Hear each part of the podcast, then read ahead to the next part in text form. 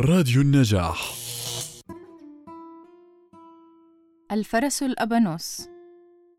جلست شهرزاد بجوار الملك شهريار تقص عليه قصصها الممتعة والملك ينصت إلى ما تقول إليه باهتمام بالغ. فنجد الملك جالسا على عرشه صامتا ساكنا كأن على رأسه الطير متشوقا لقصة شهرزاد الجديدة. فقالت شهرزاد بلغني أيها الملك السعيد ذو الرؤى الرشيد والعمر المديد أنه مما يحكى عن الحكماء والملوك حكايات لها العجب. أسوق إليك إحداها. في قديم الزمان كان ملك عظيم ذو شأن رفيع شغف حبا بحيل وأفكار وألعاب الحكماء والعلماء وكان له ثلاث بنات كأنهن الأقمار وولد ذكر أمير له طلعة بهية. لم تنبغ لمثله وله عقل راجح ويحمل بين جوانحه قلب أسد شجاع. وفي يوم من الأيام أتى الملك ثلاثة حكماء وكان مع الأول طاووس من الذهب والثاني بوق من النحاس والثالث فرس من الأبانوس. فقال الأول إن هذا الطاووس من الذهب الخالص فإن له منفعة كبيرة في تحديد الزمان فجربه الملك ففرح بالطاووس فرحا كبيرا. فقال الملك الحكيم تمنى علي. قال الحكيم الذي يبدو عليه أنه ما زال شابا رغم اتساع أفقه وحكمته. أريد أن أتزوج بابنتك الوسطى فتلك هي أمنيتي. فأرجو من الله أن تتحقق وتقبلني زوجا لها. وكان بالفعل ذلك الحكيم يحب ابنة الملك الوسطى. فسهر الليالي منكبا على صنع ذلك الطاووس. فقال الملك لك هذا ولكن بعد سؤالها وإن شاء الله ستوافقني ابنتي الرأي بأن تكون شريكا لها بالحياة. ثم تقدم الحكيم الثاني وقال للملك هذا البوق يقي المملكة من الشرور فإذا علق على باب المملكة ودخل عدو من ذلك الباب فإن البوق يزعق عليه ويكشفه ويكشف شره ومكره وبهذا يقي المملكة من الأشرار والماكرين. فجربه الملك وفرح به كثيرا فقال له الملك تمنى علي. وكان الحكيم الثاني أيضا شابا في مقتبل العمر حسن المظهر والجوهر. وقد أحب ابنة الملك الكبرى حبا شديدا فمكث في صنع ذلك البوق عدة سنوات حتى يقدمه لأبيها الملك كمهر ليزوجه إياها. فوافق الملك ولكنه أرجأ موافقته حتى يعرف رأي ابنته في زوجها. وجاء رد الابنة الكبرى بالموافقة على الحكيم صانع البوق وردت الابنة الوسطى بالموافقة على زوجها الحكيم صانع الطاووس. وكانوا فرحين أشد الفرح بالحكيمين الشابين. ثم تقدم الحكيم الثالث وكان حكيما عجوزا طاعنا في السن دميم الوجه كئيب المنظر فقال له الملك هات ما عندك. قال الحكيم الدميم ما عندي أعظم مما رأيت من صاحبيك الحكيمين الشابين. فتلك مجرد ألعاب ساذجة بجوار الفرس الابانوس فأنعم علي كما أنعمت على هذين الحكيمين. فأمر أن أتزوج ابنتك الصغرى. ولكن هذه المرة دون سؤالها فقد يزعجها الشيب برأسي أو دمامة وجهي فترفض فتكون قد خسرت الحكمة المتمثلة في عقلي.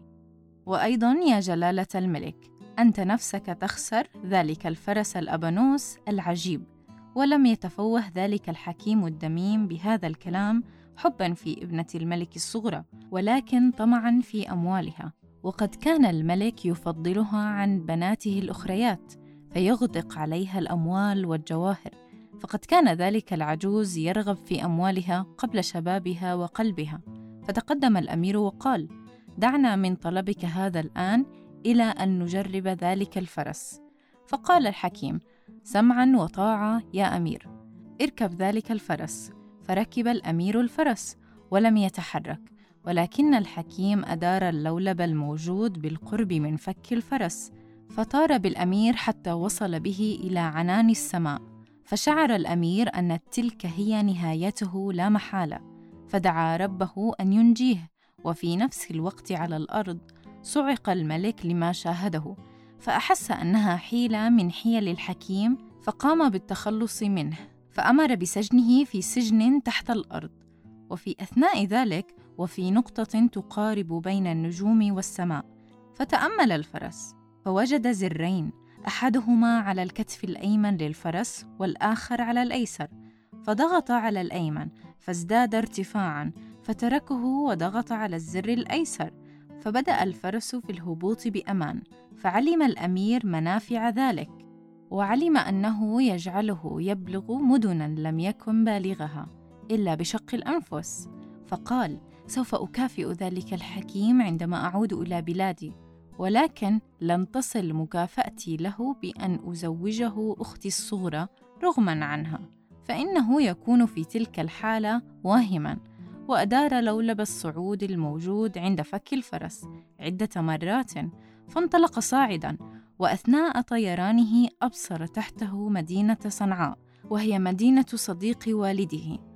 فرأى أن يترجل ليسلم على أهلها وعلى صديق والده فنزل بفرسه في شرفة قصر ملك صنعاء فتعجب ملك صنعاء مما رأى وأقبل على الأمير يسلم عليه ويعتب عليه أنه لم يبلغه بتلك الزيارة السنية حتى يزين المدينة في استقباله وطلب منه أن يمكث عنده في المدينة عدة أيام ونزل الأمير على طلب الملك. وفي تلك الفترة تعرف الأمير على الأميرة ابنة الملك وفي نهاية فترة مكوثه بالمدينة طلب من ملك صنعاء أن يزوجه ابنته ووافق الملك على الفور وأقام الليالي الملاح وكان فيها الغناء حتى الصباح ومد الولائم والموائد. وبعد ذلك استأذن الأمير في الرحيل هو وزوجته فأمر لهما الملك بتجهيز موكب. ولكن الأمير قال يكفيني فرسي هذا. وركب الفرس وأمسك بزوجته الأميرة جيدا وأدار لولب الصعود. فإذا بالفرس ينطلق إلى عنان السماء وسط دعاء الجميع لهما بالسعادة والهناء. عاد الأمير إلى دياره ولكنه فضل أن يبقي فرسه الطائر وزوجته في بستان بعيد عن القصر. حتى يعلم جميع أبناء شعبه أنه تزوج ابنة ملك صنعاء التي أحبها فذهب مسرعا إلى القصر ففرح به أبوه الملك كثيرا وعلم الأمير بأمر الحكيم المحبوس فأمر بفك أسره فجاء الحكيم بين يدي الملك والأمير فأمر الأمير بأن تغدق عليه الهدايا والأموال والجواهر وأن يبنى له قصرا نظير ما صنعه من فرس عجيب فخرج الحكيم من قصر الملك ولكنه لم يرضى بذلك فإنه يريد الأميرة الصغيرة ابنة ملك البلاد وأموالها الهائلة والسلطة والنفوذ حتى يرضى. وأومضت في عقله فكرة شيطانية بأن يسرع إلى البستان الموجود به زوجة الأمير ليأخذها رهينة في مقابل أن يتزوج ابنة الملك الصغيرة. فأسرع الحكيم قبل موكب الأمير إلى الأميرة زوجة الأمير وقال لها سوف أنقلك إلى بستان قريب من القصر حتى يتسنى أن تستقلي الموكب الملكي. فوثقت به. فأبصر الفرس جانبه ففرح فرحا شديدا. قال لها سوف نركب الفرس الأبانوس إلى هناك. فركبت خلفه. فإذا به يطير بعيدا بعيدا. وهي في غاية العجب فأمرها بالسكوت وإلا قتلها. وفي نفس الوقت وصل الأمير والموكب إلى البستان فلم يجد زوجته ولم يجد الفرس فنادى على حارس البستان فأخبره أن الحكيم دخل البستان وقد أعلمه أنه يريد جمع بعض النباتات الطبية من حديقة البستان. فأذن له الحارس فامتطى الأمير الفارس جواده. وقال إن شاء الله سأجدها. سأبحث عنها في جميع البلدان وسأجدها. وبدأ في رحلته الشاقة من بلاد إلى بلاد ومن مدينة إلى مدينة. لا يهدأ ولا يستكين. وأثناء بحثه في بلاد الروم وبعد مرور سنين سمع عن فتاة يريد أن يتزوجها ملك الروم ولكنها تشكو من داء في العقل. وقد ظهرت في بلاد الروم منذ عدة سنوات وكان معها رجل ادعى أنها زوجته ولكنها أقرت أنه اختطفها وهددها بالقتل فقتله الملك وكان أيضا معهما فرس عجيب كله من الأبانوس فأيقن الأمير أنها زوجته التي يبحث عنها فذهب مسرعا إلى قصر ملك الروم وقال له أنا طبيب متخصص في داء العقول فذهبوا به إلى تلك الفتاة التي يحبها الملك فإذا هي بالفعل زوجة الأمير وعلم أنها تمثل وتدعي المرض العقلي حتى لا ينفرد بها ملك الروم. فقال الأمير للملك مدعيا الطب يجب أن نأتي بالفرس الذي كان موجودا معها قبل أن تفقد عقلها فهذا سيساعد على الشفاء. فأمر الملك بإحضار الفرس ووضعه في حديقة قصره فأركبها الأمير الفرس وركب هو وطار إلى بلاده. ولم يعلم الملك أنه تعرض للخديعة إلا بعد مرور عدة أيام ولم يأتي الطبيب المزيف بالفتاة. وكان أثناء ذلك تنصب الزينة في شوارع المملكة وتمد الموائد والولائم ابتهاجا برجوع الأمير وزوجته سالمين. وأيضا هلاك الحكيم الشرير في بلاد بعيدة وعاش الجميع في أرغد عيش وأطيب حال. هنا أدرك شهرزاد الصباح فسكتت عن الكلام المباح.